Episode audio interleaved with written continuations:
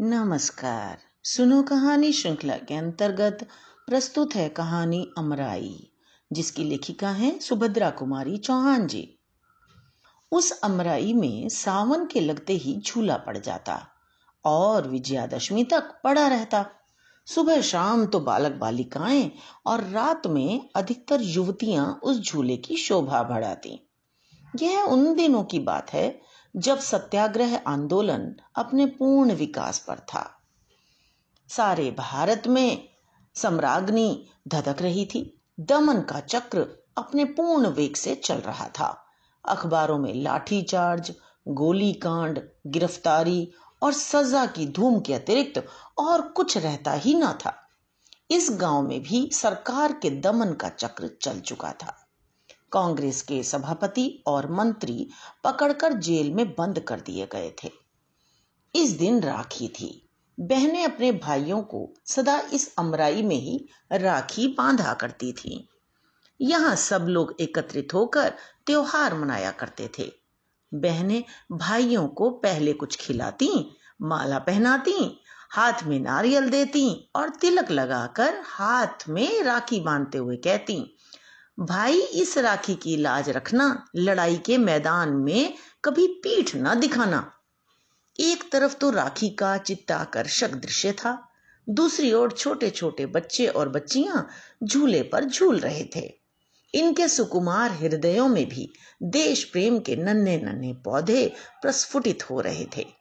बहादुरी के साथ देश के हित के लिए फांसी से लटक जाने में वे भी शायद गौरव समझते थे। पहले तो लड़कियाँ कजली गा रही थी। एका एक एक छोटा बालक गा उठा। झंडा ऊँचा रहे हमारा। फिर क्या था? सब बच्चे कजली वजली तो सब भूल गए और लगे चिल्लाने। झंडा ऊँचा रहे हमारा। इसकी खबर ठाकुर साहब के पास पहुँची।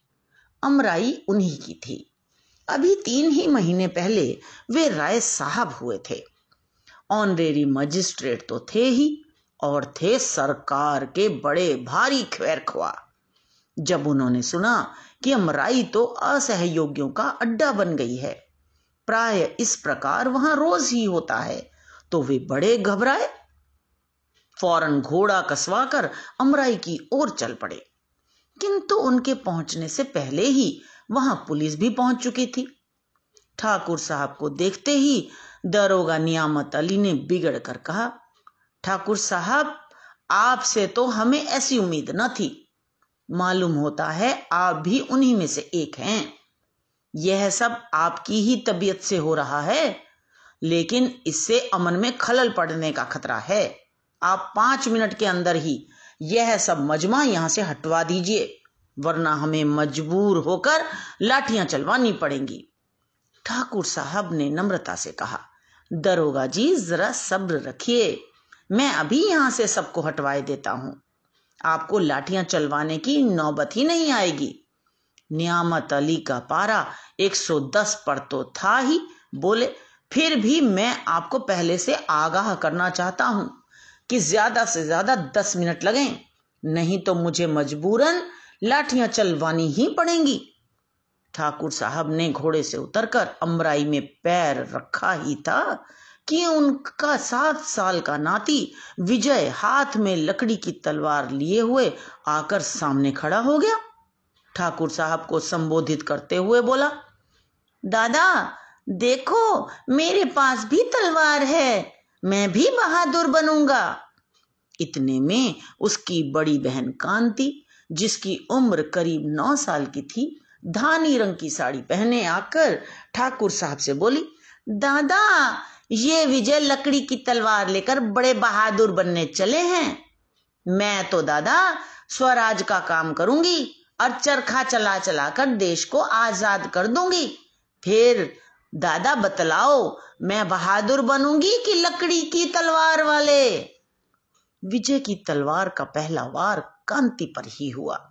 उसने कांति की ओर गुस्से से देखते हुए कहा, देख लेना, किसी दिन फांसी पर ना लटक जाऊँ तो कहना। लकड़ी की तलवार है तो क्या हुआ? मारा कि नहीं तुम्हें? बच्चों की इन बातों में ठाकुर साहब क्षण भर के लिए अपने आप को भूल से गए। उधर दस मिनट से ग्यारह होते ही दरोगा नियामत अली ने अपने जवानों को लाठियाँ चलाने का हुक्म दे ही दिया। देखते ही देखते अमराई में लाठियाँ बरसने लगी। आज अमराई में ठाकुर साहब के भी घर की स्त्रियाँ और बच्चे थे और गाँव के भी प्राय सभी घरों की स्त्रियाँ, बच्चे और युवक त्योहार मनाने आए थे। उनकी थालियाँ राखी, नारियल, केसर, रोली, चंदन और फूल मालाओं से सजी हुई थी। किंतु कुछ ही देर बाद जिन थालियों में रोली और चंदन था, खून से भर गई। जब पुलिस मजमे को तितर बितर करके चली गई तो देखा गया कि घायलों की संख्या करीब तीस की थी, जिनमें अधिकतर बच्चे, कुछ स्त्रियाँ और आठ सात युवक थे। विजय को सबसे ज़्यादा चोट आई थी। चोट तो कांति को भी थी, किंतु विजय से कम। ठाकुर साहब का तो परिवार का परिवार ही घायल था। घायलों को उनके घरों में पहुँचाया गया और अमराई में पुलिस का पहरा बैठ गया। विजय की चोट गहरी थी, दशा बिगड़ती जा रही थी। जिस समय वह अपने जीवन की अंतिम घड़ियाँ गिन रहा था, उसी समय कोर्ट से ठाकुर साहब के लिए सम्मन आया।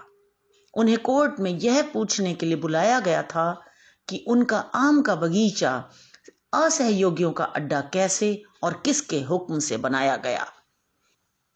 ठाकुर साहब भी ऑनरेरी मजिस्ट्रेटी का इस्तीफा राय साहबी का त्याग पत्र जेब में लिए हुए कोर्ट पहुँचे।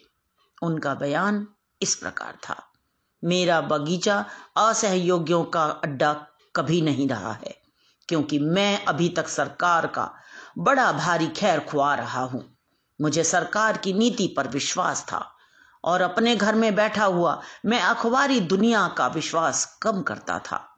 मुझे यकीन ही ना आता था कि न्याय की आड़ में सरकार निरीह बालक स्त्रियों और पुरुषों पर कैसे लाठियाँ चलवा सकती है। परंतु आज तो सारा भेद मेरी आँखों के ही आगे विषैले अक्षरों में लिखा गया है। मेरा तो यह विश्वास हो गया है कि इस शासन विधान में जो प्रजा के हितकर नहीं है, अवश्य परिवर्तन होना चाहिए। हर एक हिंदुस्तानी का धर्म है कि वह शासन सुधार के काम में पूरा पूरा सहयोग दे। मैं भी अपना धर्म पालन करने के लिए विवश हूँ और यह मेरी राय साहिबी और ऑनरेरी मजिस्ट्रेट का त्याग पत्र है। ठाकुर साहब तुरंत कोर्ट से बाहर हो गए। दूसरे ही दिन से उस अमराई में रोज ही कुछ आदमी राष्ट्रीय गाने गाते हुए गिरफ़्तार होते और साठ साल के बूढ़े ठाकुर साहब को सरकार के इतने दिन की खैर ख्वाही के पुरस्कार स्वरूप छह महीने की सख्त सजा और पाँच सौ रुपए का जुर्माना हुआ। जुर्माने में उनकी अमराई नीलाम कर दी गई। जहाँ हर साल बरसात में बच्चे झूला झूलते थे, वहीं पुलिस के जवानों के रहने के लिए पुलिस चौकी बनने लगी। मुझे आशा है कि आपको ये कहानी अवश्य ही पसंद आई होगी। तो मिलते हैं अगली वीडियो में। धन्यवाद।